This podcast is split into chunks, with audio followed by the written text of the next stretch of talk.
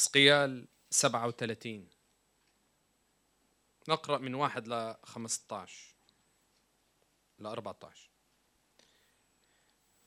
كانت علي يد الرب فأخرجني بروح الرب وأنزلني في وسط البقعة وهي ملآنة عظاما، وأمرني عليها من حولها، وإذا هي كثيرة جدا على وجه البقعة، وإذا هي يابسة جدا. فقال لي: يا ابن آدم، أتحيا هذه العظام؟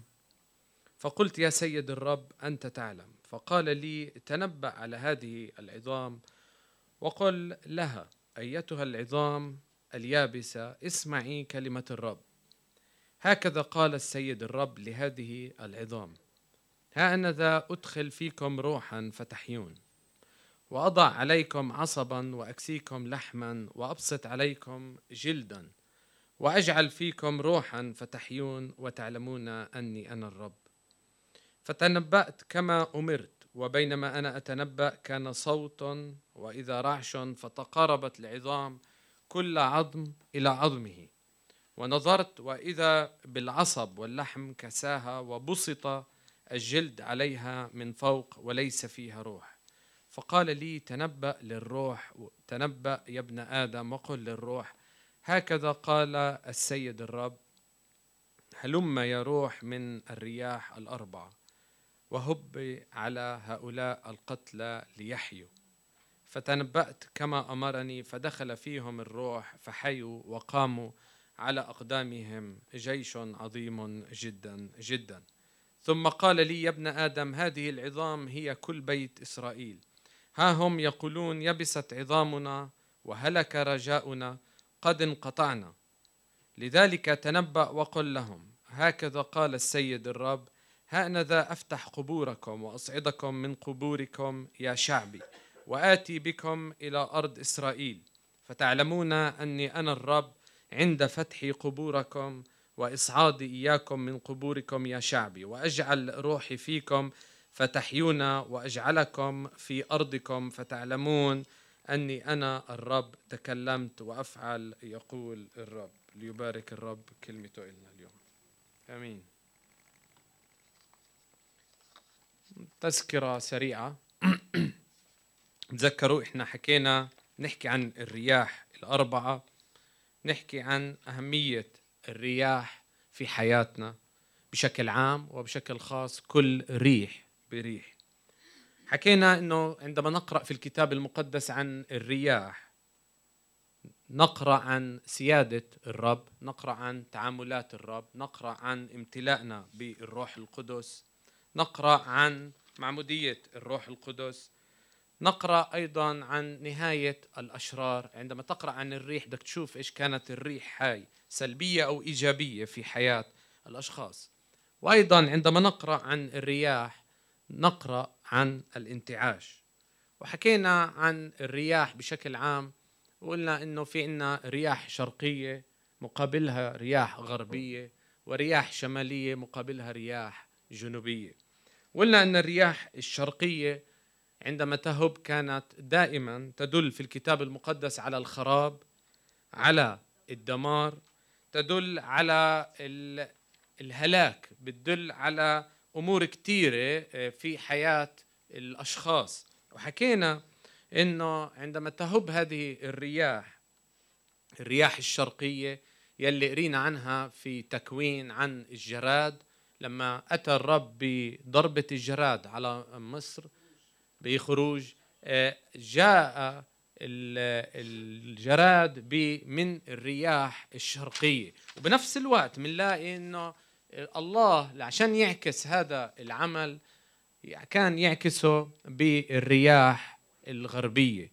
لما الرب بده كان يرد الجراد وهاي الضربة يردها، كان بقول الكتاب المقدس أرسل الله رياح غربية لكي ما يرد هذه.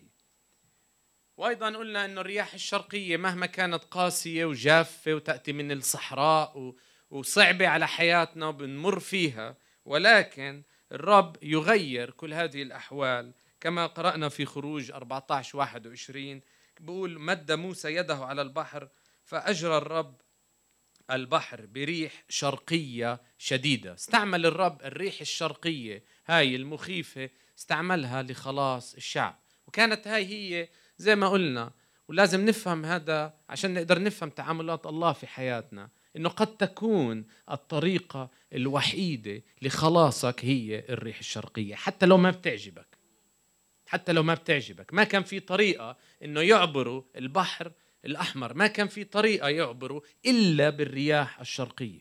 ما كان بيقدر يبنوا لهم جسر، ما كانوا بيقدروا يعملوا لهم أي إشي يخلصوهم، لا كان في معهم مراكب ولا إشي. كانت الطريقة الوحيدة هي العبور بالرياح الشرقية.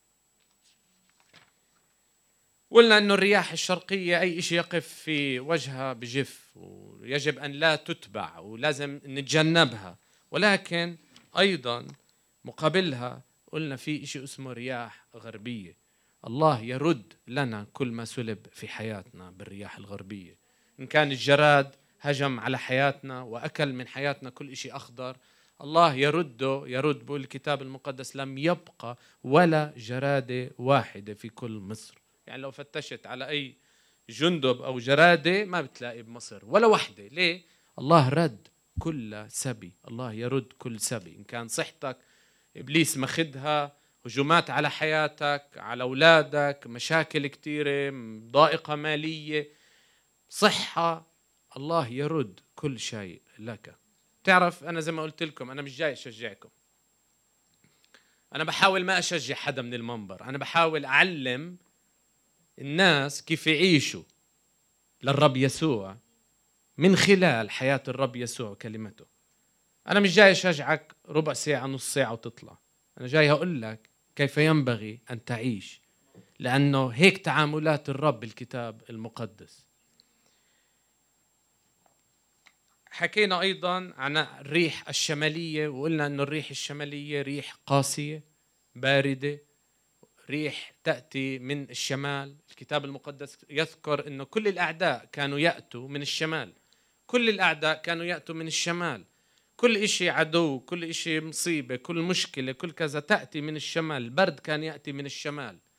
بالكتاب المقدس في آخر الأيام أيضا بقول الكتاب أنه العدو يأتي من الشمال، ملك الشمال، كل إشي يأتي من الشمال كان. ولكن الرياح الشمالية مهمة في حياتنا، لأنه عندما تهب الرياح الشمالية في حياتنا يبدأ الله يتعامل معنا في أمور بحياتنا لا تخرج إلا بواسطة الرياح الشمالية، وشفنا هذا مكتوب بالكتاب. اليوم سنرى شيء مختلف، سنرى الرياح الأربع. تعرف الرياح لما يذكرها الكتاب المقدس كتير مهمة. الصورة اللي قدامكم مش كتير معبرة، ولكن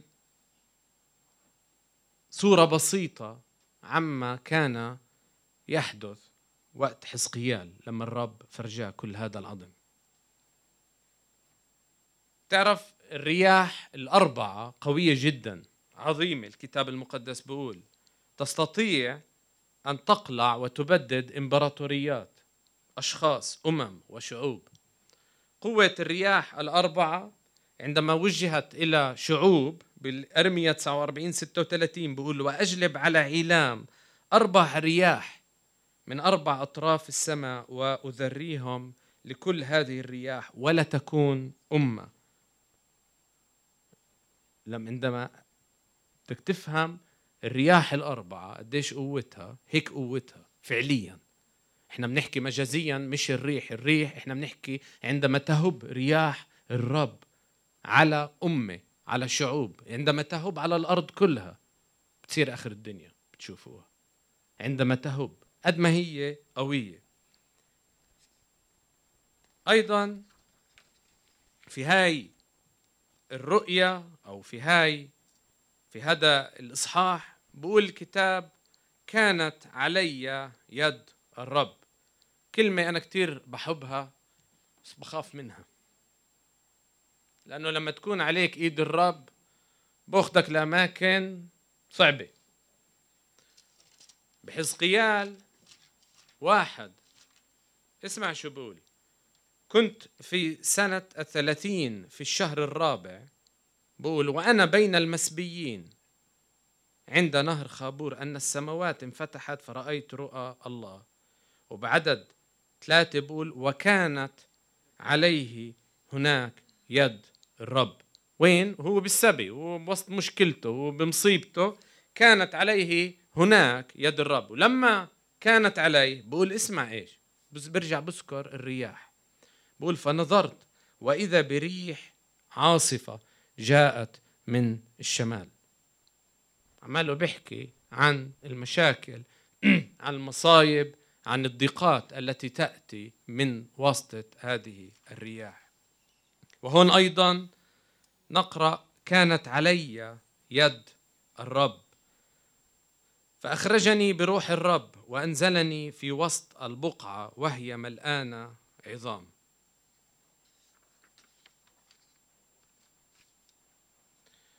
تعرف اليوم بدي شوي أخذكم بخيالكم معي لأيام حزقيال.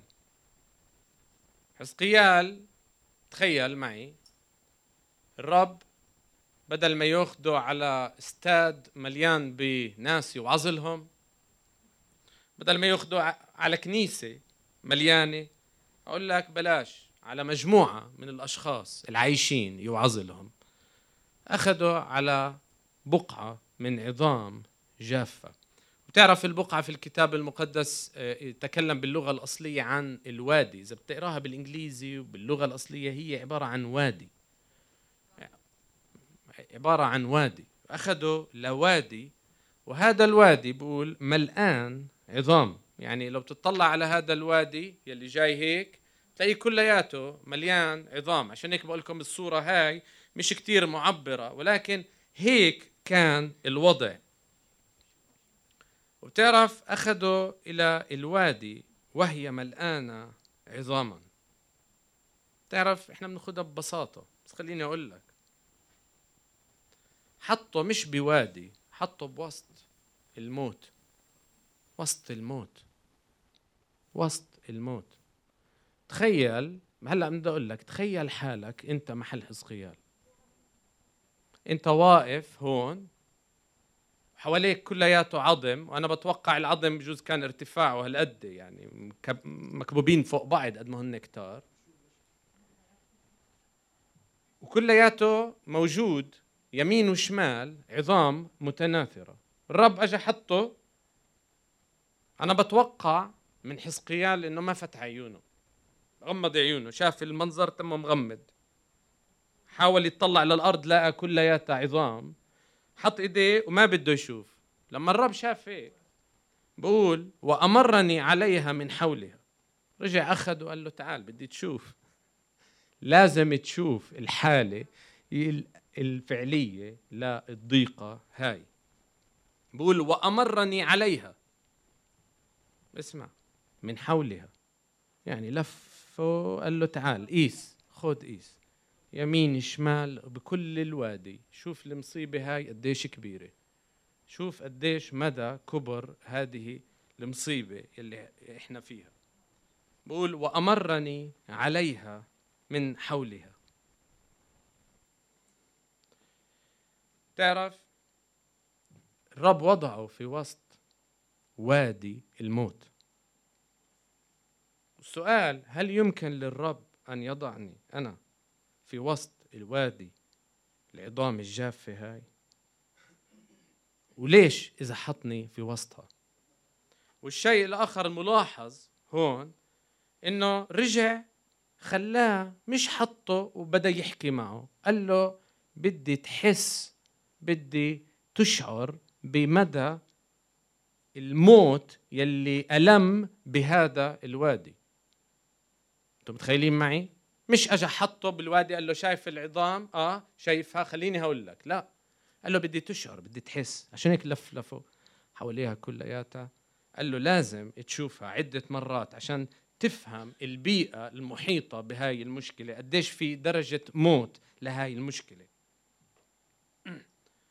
وأكيد هو عمله بلف فيها قاعد بتذكر انه هاي العظام كانت يوما ما بتتحرك، كانت يوما ما بتضحك، كانت يوما ما بشر عايشين فيهم حياة. ومش بس هيك، الرب قال له بدي توعظ لهم، يعني أخذوا على من مشكلة لمشكلة، من غرابة لغرابة، وقال له بدي تحكي لهم لهدول العظام إشي أنا بدي أقول لك عليه. هل ممكن إنه إحنا في وسط وادي اليأس والضيق لأن الرب يريد أن يوصل رسالة، نفس الرسالة هاي؟ إيش هاي الرسالة اللي كان يوصلها؟ إن الرب يريد أن يغير وادي الموت هذا، بده يعطيه حياة، بده يعطيه حياة.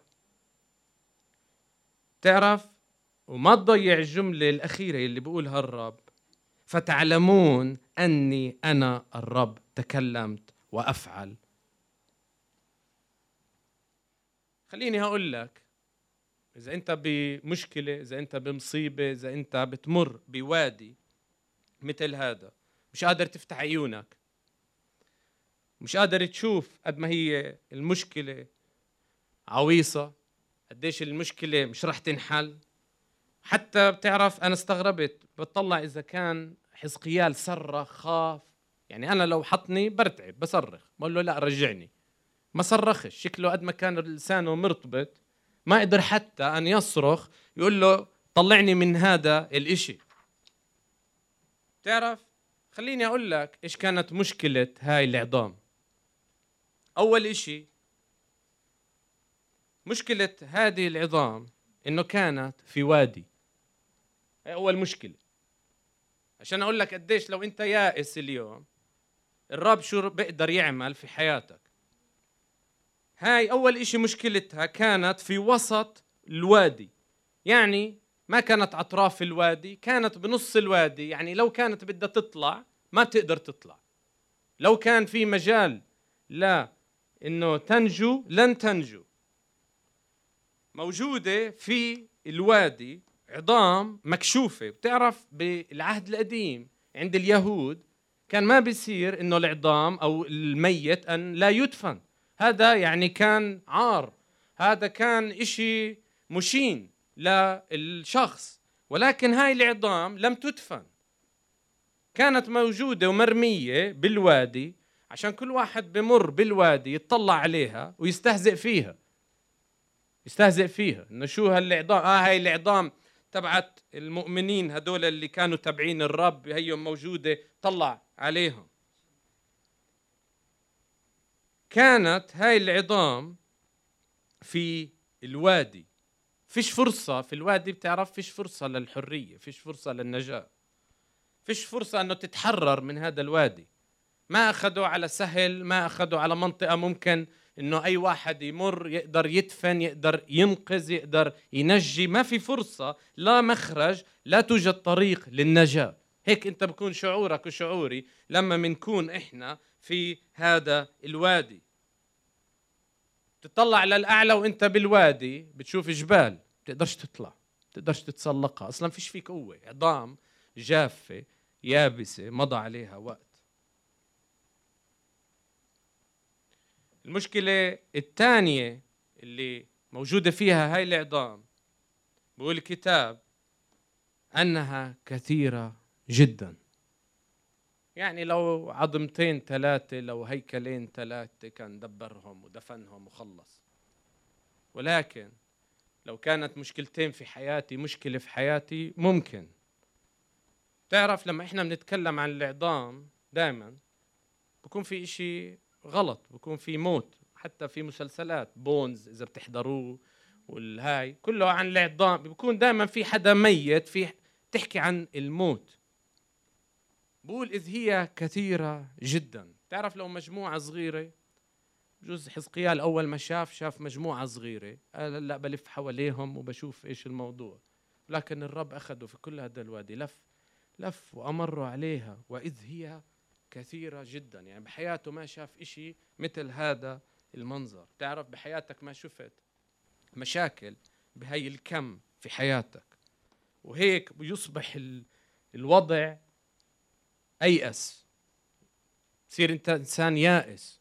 مش معقول إذا بدها تنحل أول مشكلة والثانية ما بتنحل، وإذا انحلت الثانية في الثالثة والرابعة والخامسة، وإذ هي كثيرة جدا.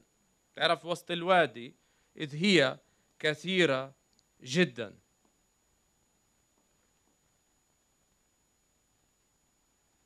والرب بيسأله بقول له أتحيا هذه العظام؟ يعني لو كان العدد قليل ممكن تحيا، لو كانوا اثنين ثلاثة أتحيا هذه العظام؟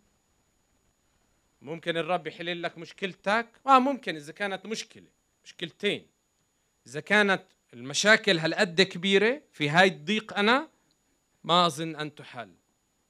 المشكلة الثالثة للعظام هذه بقول الكتاب وإذ هي يابسة جدا. بتعرف العظام بتتيبس كل ما طولت بالوادي. المشاكل إلها هي علاقة بالفترة الزمنية، المشاكل اللي أنت فيها مش اللي إلها أسبوع وإلها ثلاثة أيام، هي اللي إلها سنين وأشهر عمالها بتجر معك. وإذ هي يابسة جدا، مر عليها زمن، مش عظمة عادية، عظمة صارت يابسة لا يمكن إنه تثنيها.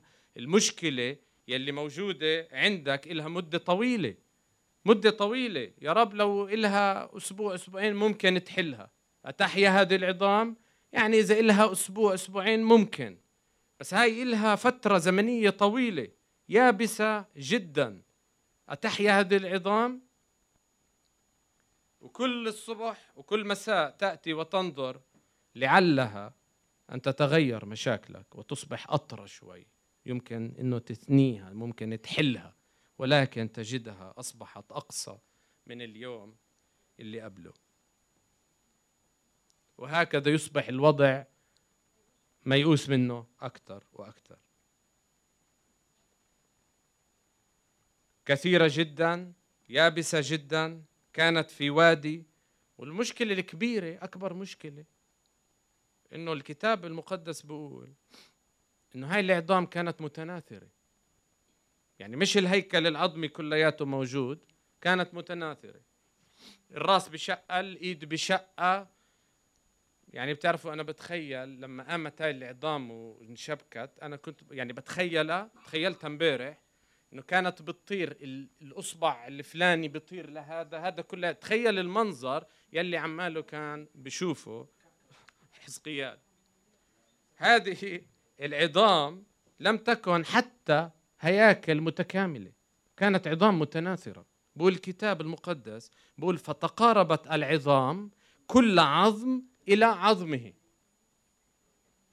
يعني متناثر الأقصى حدود، يعني لو كانت مرتبة ممكن أن تحيا، بس هالقد مكركبة وبتعرفش راس مين لا إجر مين، والعظام زي ما هي شايفينها متناثرة، لا توجد طريق للنجاة،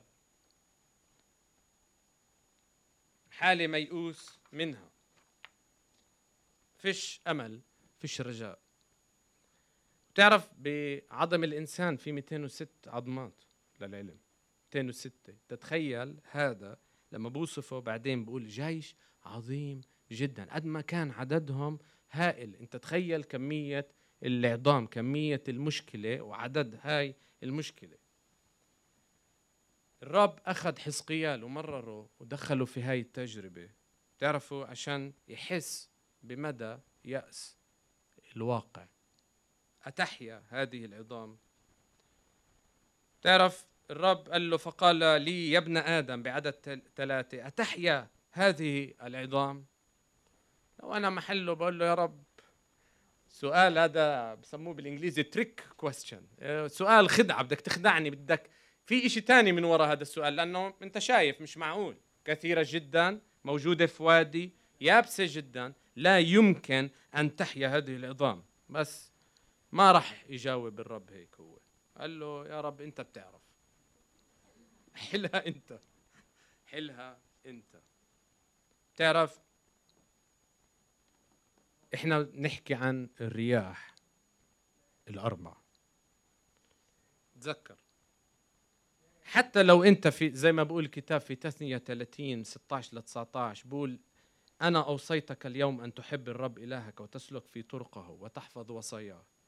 وحط له الطريقين، فإني أنبئكم اليوم أنكم لا محالة تهلكون إذا تركوا الرب. بقول دير بالك، أشهد عليكم اليوم السماء والأرض، قد جعلت قدامك الحياة والموت، البركة واللعنة، فاختر الحياة لكي تحيا أنت ونسلك. حتى هون بتشوف الشعب اختار الموت، طريق الموت، ومات فعلا، وانتهى إنه كان في هذا الوادي المليء بالعظام. حتى في هذا الأمر بتشوف الله يريد أن يعمل من خلال الرياح الأربعة. تعرف إذا بدك تفهم هذا الإشي، العظام هاي كيف قامت، إذا أنت كنت بدك تعرف كيف الرياح بتشتغل في حياتك، خليني هقول لك لازم تروح لهذا الوادي. ولا واحد قال أمين. لازم تروح لهذا الوادي. هلأ أنا بقول لك ليش. يجب أن تذهب إلى هذا الوادي. تعرف لما تكون الأمور مستحيلة يجب أن تقف زي ما هذا عمل حزقيال، وقف في وسطها في وسطها. شو قال له الرب؟ قال له الرب بدك تتنبأ على هذه العظام.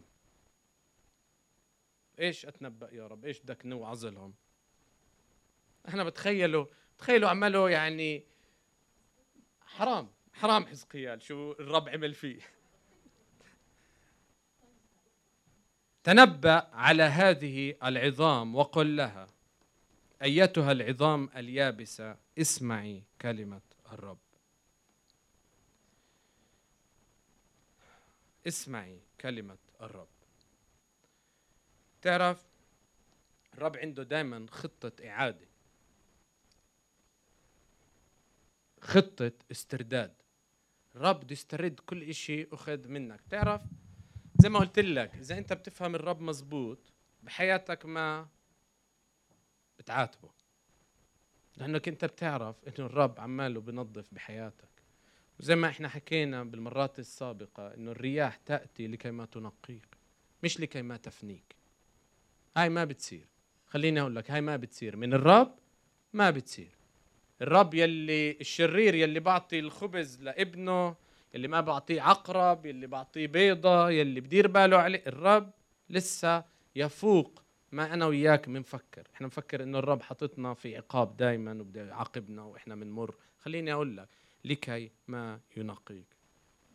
خليني أحكي لك إشي كتير مهم. بقول له تنبأ على هذه العظام، هانذا أدخل فيكم روحا فتحيون، وأضع عليكم عصبا وأكسيكم لحما وأبسط عليكم جلدا، وأجعل فيكم روحا فتحيون وتعلمون أني أنا الرب. وبقول الكتاب بينما هو يتنبأ بدأ يصير في إشي غريب لهذه العظام. تعرف بس أنا عمالي بتطلع على هذا الإشي وبقول إنه ليش ما انتهى هذا الإشي لهون؟ مش تنبأ على العظام، مش تنبأ إنه هاي يابسة، ليه ما عاشت هذه العظام وقامت؟ خليني أقول لك أعالج لك نقطة نقطة. أول إشي مع أن هذه العظام كانت كثيرة وإنت خايف ومرتعب منها والمشاكل كانت كثيرة عندك في حياتك، الرب بالعدد ما عنده مشكلة. بالعكس كل ما زاد العدد مشاكلك كل ما الرب تمجد أكتر، كل ما زادت قيمة مشاكلك وضخمتها كل ما بتمجد الرب أكتر وأكتر. بقول الكتاب في يشوع إحدى عشر أربعة بقول فخرجوا هم وكل جيوشهم معا معهم شعبا، اسمع قديش، غفيرا كالرمل الذي على شاطئ البحر في الكثرة بخيل ومركبات كثيرة جدا. فاجتمع جميع هؤلاء الملوك وجاءوا ونزلوا معا لكي يحاربوا إسرائيل. فقال الرب ليشوع اسمع لا تخف لا تخفهم، لأني غدا في مثل هذا الوقت أدفعهم جميعا قتلى أمام إسرائيل. عددهم كالرمل، قال له بتخفش أنت العدد، العدد عندنا كتير مهم. إحنا إذا مشاكلك مشكلة بتمشي بدون الرب، وإذا مشكلتين بتمشي بدون الرب، وإذا ثلاثة بتلجأ للرب شوي، إذا كانوا أكثر من عشرة بتمك تصلي وتصوم كل يوم للرب عشان يحلل لك إياهم. الرب العدد ما عنده مشكلة. بقول الكتاب بمزمور اثنين وعشرين اثنا عشر بقول أحاطت بي ثيران كثيرة، أقوياء باشان اكتنفتني. مزمور ثمانية عشر ستة عشر بقول أرسل من العلا فأخذني نشلني من مياه كثيرة. قبل ما تغرق، قبل ما تغرق. فإذا كان في عدد كتير بقول الكتاب العظام كثيرة جدا تخافش، مشاكل كتيرة تخافش. الرب حل المشكلة زي المية زي المليون. جافة جدا طولت كتير، مشكلتك في حياتك مش قادر تنحل. لعازر كان أربعة أيام ميت، أنتن صح؟ أربعة. طب إذا كان له أربعين يوم بأوم الرب؟ طب وإذا كان هيكل عظمي له مئتين سنة ميت بأوم الرب؟ بقول أشعيا ستة وخمسين ثلاثة لا يقل الخصي ها أنا شجرة يابسة.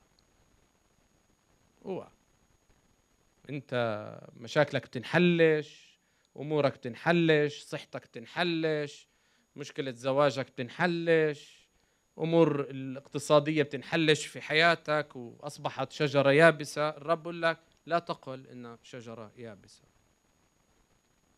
في حزقيال سبعة عشر أربعة وعشرين لإرينا تذكروا عن النس النسرين بقول فتعلم جميع أشجار الحقل أني أنا الرب وضع وضعت الشجرة الرفيعة ورفعت الشجرة الوضيعة ويبست الشجرة الخضراء. اسمع شو بقول وأفرخت الشجرة اليابسة. الشجرة اليابسة أفرخت. إذا كانت يابسة جدا ما عنده الرب برضه مشكلة. وإن كان شاعر إنه أنت في وادي عميق، وادي مرض، وادي ضيقة، حاجة مالية ما في مخرج إلها، بقول الكتاب إذا سرت في وادي ظل الموت لا أخاف شرا. ليش؟ لأنك أنت معي، لأنك أنت معي. مزمور أربعة وستين ستة بقول عابرين في وادي البكاء يصيرونه ينبوعا. طب كيف تنحل هاي المشاكل؟ خليني أقول لك أول إشي طريقتين. الأولى يجب أن تتنبأ على العظام. تعرفوا التنبؤ إيش يعني؟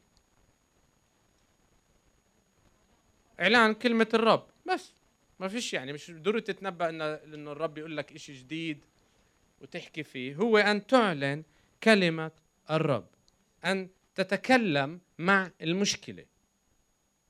خليني هقول لك بدك تتنبأ للضيق اللي في حياتك، بدك تتكلم على الضيق اللي بحياتك. بقول اسمع ايش؟ تنبأ على هذه العظام. أنا بدي أتنبأ عن المشكلة اللي موجودة في حياتي، بدي أتنبأ عن المرض اللي موجود في حياتي، عن الحاجة المادية الموجودة في حياتي، يجب أن أتنبأ عليها. وبتعرف لما بدأ يتنبأ شو صار؟ كل العظام بدأت تتجمع. تجمعت أول إشي العظام في مكان، يعني هذا الهيكل العظمي اللي بخص فلان بدأ يتجمع صار مكتمل. بعدين أجت العضلات تجمعت، العصب الكتاب المقدس بيقول اللي هو باللغة الأصلية ال بعرفش بالإنجليزي أم بعرفها بالإنجليزي التندونز، الأوتار. الأوتار بدأت من مرابط، بدأت تتجمع العضلات على العظم عشان لازم تبدأ تشتغل. بعدين بقول الكتاب والجلد كله في مكانه الصحيح. الدماغ صارت في الرأس، الرئتين بالصدر، والقلب في مكانه، ولكن القلب لا ينبض، الرئتين لا تتنفس، والدماغ لسه ما بفكر.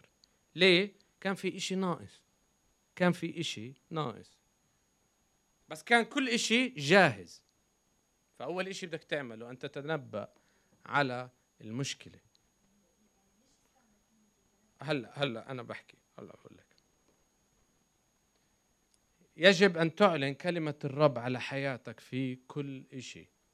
إن كان مرض الرب بقول لك بده يشفيك، يجب أن تعلن هذا الإشي. بس تعرف معظم الناس ما بيعلنوا، معظم الناس ما بيعلنوا.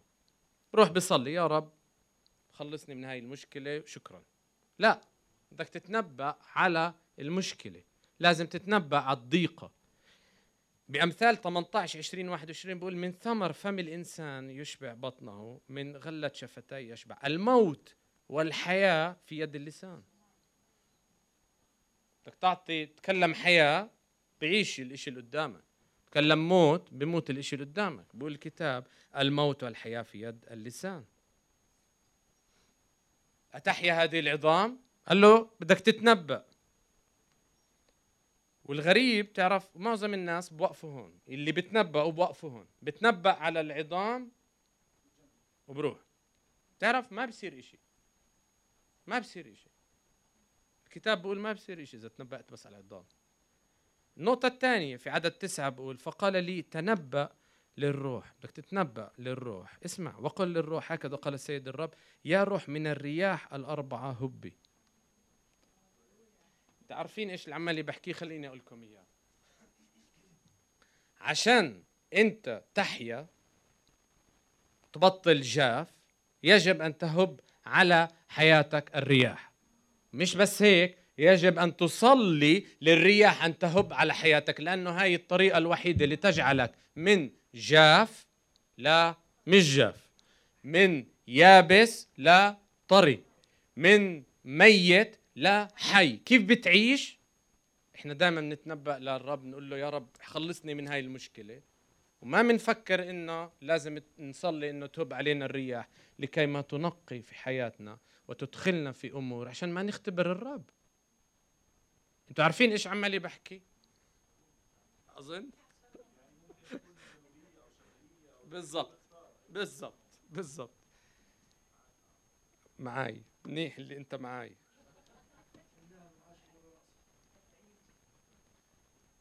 تعرف مش كافي بس انه نطلب من الرب يخلصنا من مشاكلنا، لا، يجب ان نكون مستعدين انه نطلب من الرب انه تهب الرياح على حياتنا لكي ما تغير امور كثيره في حياتنا. ان كان رياح شماليه، خليني هقول لك وهون هون هذا الموضوع الثاني اللي بدنا نحكي فيه عن قريب، اللي هي المسحه. هاي هي المسحه. كيف تلاقي واحد ممسوح؟ تلاقيه داخل في مشاكل بفرن وطالع من الفرن. عمرك شفت واحد مش داخل الفرن وممسوح؟ أنا لهلأ ما شفت.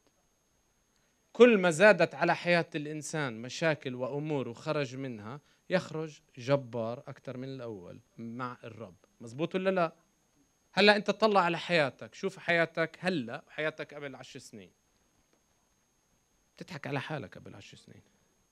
تقول هلأ، خليني أقول لك بعد عشر سنين راح تضحك على حالك. هلأ راح تيجي تقول أنا كيف كنت أفكر بهاي الطريقة؟ الطريقة الوحيدة للخلاص، الطريقة الوحيدة يجب أن تمر في هذه الرياح. ومش بس هيك، يجب أن تصلي أنه تدخل في هذه الرياح. تصلي، تتنبأ أنه يا رب أنا مستعد، يا روح تعالي. جنوبية ما بتزبط، بتزبطش. تعرف، وعندما يسمح الرب بهبوب هذه الرياح على حياتنا، إحنا لازم نصلي إنه الرب أن يعمل في حياتنا من خلال الرياح الأربعة. يجب يجب، لأنه بدونها بدونها اسمع شو بصير. فتنبأت كما أمرني الرب فدخل الروح فحيوا وقاموا على أقدامهم جيش، بقول الكتاب المقدس، عظيم جدا. تعرف بدون الرياح ما كان خرجوا جيش عظيم جدا جدا، بقول الكتاب جدا جدا. طب كيف بده يطلع؟ كيف كان طلعوا؟ كان طلعوا بجوز أشخاص عاديين. من عظام طلعوا جيش عظيم جدا جدا. ليه؟ لأنه مرت عليهم هذه الرياح، خلتهم، أحيتهم. تعرف؟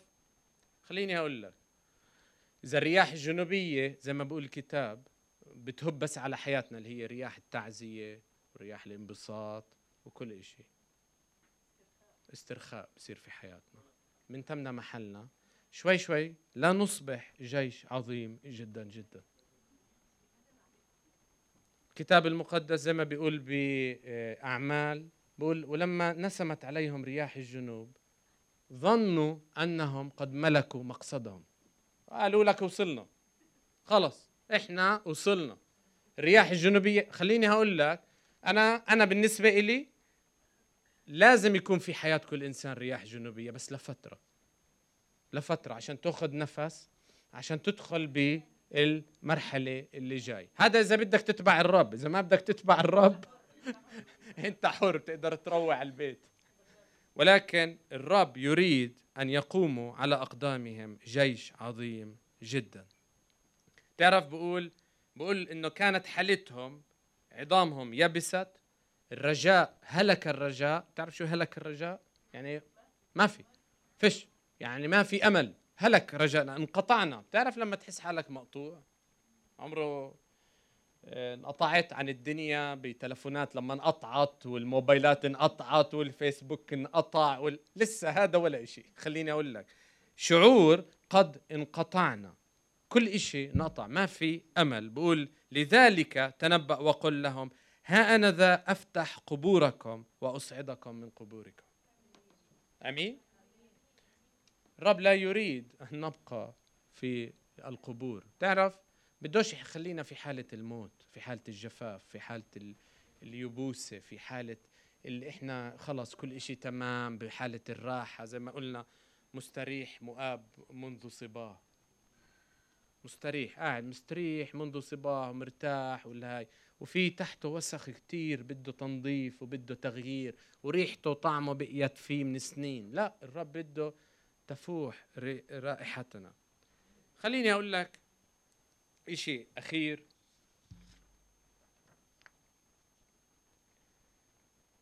الرب عندما يمررك برياح، خليني هقول لك، يأتي بتغيير مهم وجذري جدا لحياتك. ما تفكر إنه الرب قاعد بتسلى، الرب ما عمله بتسلى، الرب عمله بغير صورتك وصورتي لابنه، يخليني أنا أقرب ما يمكن ليسوع. تخيل، شوف هذا الامتياز اللي إلي وإلك، بس إحنا بدنا إياه بطريقة مختلفة. الرب بقول لك ما في طريقة إلا هاي الطريقة، هبوب الرياح على حياتك. الرب لما بده يغير في حياتي بأمور جذرية، إذا أنا كنت ما بعتمد على الرب كتير، بده ياني أعتمد عليه، بده يقوي إيماني، رح يمررني بأمر معين يزيل مني الشكوك عدم الإيمان ويزرع بداله إيمان لكما أشبه ابنه الرب يسوع. يعني تخيلوا قديش حلو امتياز إنه إحنا عملنا كل يوم، كل يوم نتغير لصورة الرب يسوع. كل يوم أنا اليوم هقرب من امبارح للرب، لصورة الرب يسوع. والرب يريد دائما تعرف أن أن يمررنا في هذه الرياح لكي ما يغيرنا، لكي ما ينقينا. تعرف آه خليني بس، هو نقطة كتير طويلة بس خليني أذكر لك إياها بكل بساطة. بحزقيال الإصحاح الأول بقول وكانت عليه هناك يد الرب فنظرت وإذ بريح عاصفة جاءت من الشمال. لاحظ، جاءت ريح عاصفة من الشمال، سحابة عظيمة ونار متواصلة وحولها لمعان ومن وسطها كمنظر النحاس اللامع من وسط النار. اسمع ايش، ومن وسطها شبه أربع حيوانات وهذا منظرها، لها شبه إنسان ولكل واحد أربع أوجه ولكل واحد أربع أجنحة وأرجلها عملوا بوصف بوصف. بس خليني أقول لك بعدد عشرة شو بقول عن وجوهها. شبه وجهها فوجه إنسان أسد، بعدين وجه ثور، بعدين وجه نسر. اسمع ركز، نظرت وإذا بريح عاصفة جاءت من الشمال. هبت مع هدول على هدول، هدول كان شايف حيوانات عمالة تيجي. في حزقيال عشرة أربعة عشر وقراها بالبيت، بس خليني أقول لك هذا وين شافها؟ شافها عند نهر خابور بالسبي. بإصحاح عشرة وعدد أربعة عشر، عدد أربعة عشر بقول اسمع شو بقول. بقول أما البكرات بعدد أربعة عشر ولكل واحد أربع أوجه، الوجه الأوجه الأول وجه كروب، اختلف الوجه الأول اسمع، والوجه الثاني وجه إنسان، وجه الثالث أسد، والوجه الرابع نسر. تحول الثور لملاك لكروب لما هبت الرياح، تحول الثور لكروب لما هبت الرياح. هي نفس الرؤية اللي شاف عماله بذكرها لما هبت الرياح بعد ما هبت الرياح. تعرف هاي هي رياح التغيير اللي بتمر على حياتنا، هاي هي الرياح الأربعة. الرب لا يريدنا كما نحن. تزعلش إذا أنت بوادي جاف، تزعلش إذا أنت في ضيق، تزعلش، ثق بإلهك أنه يريد أن يخرجك أفضل مما أنت كنت عليه. خلينا نصلي.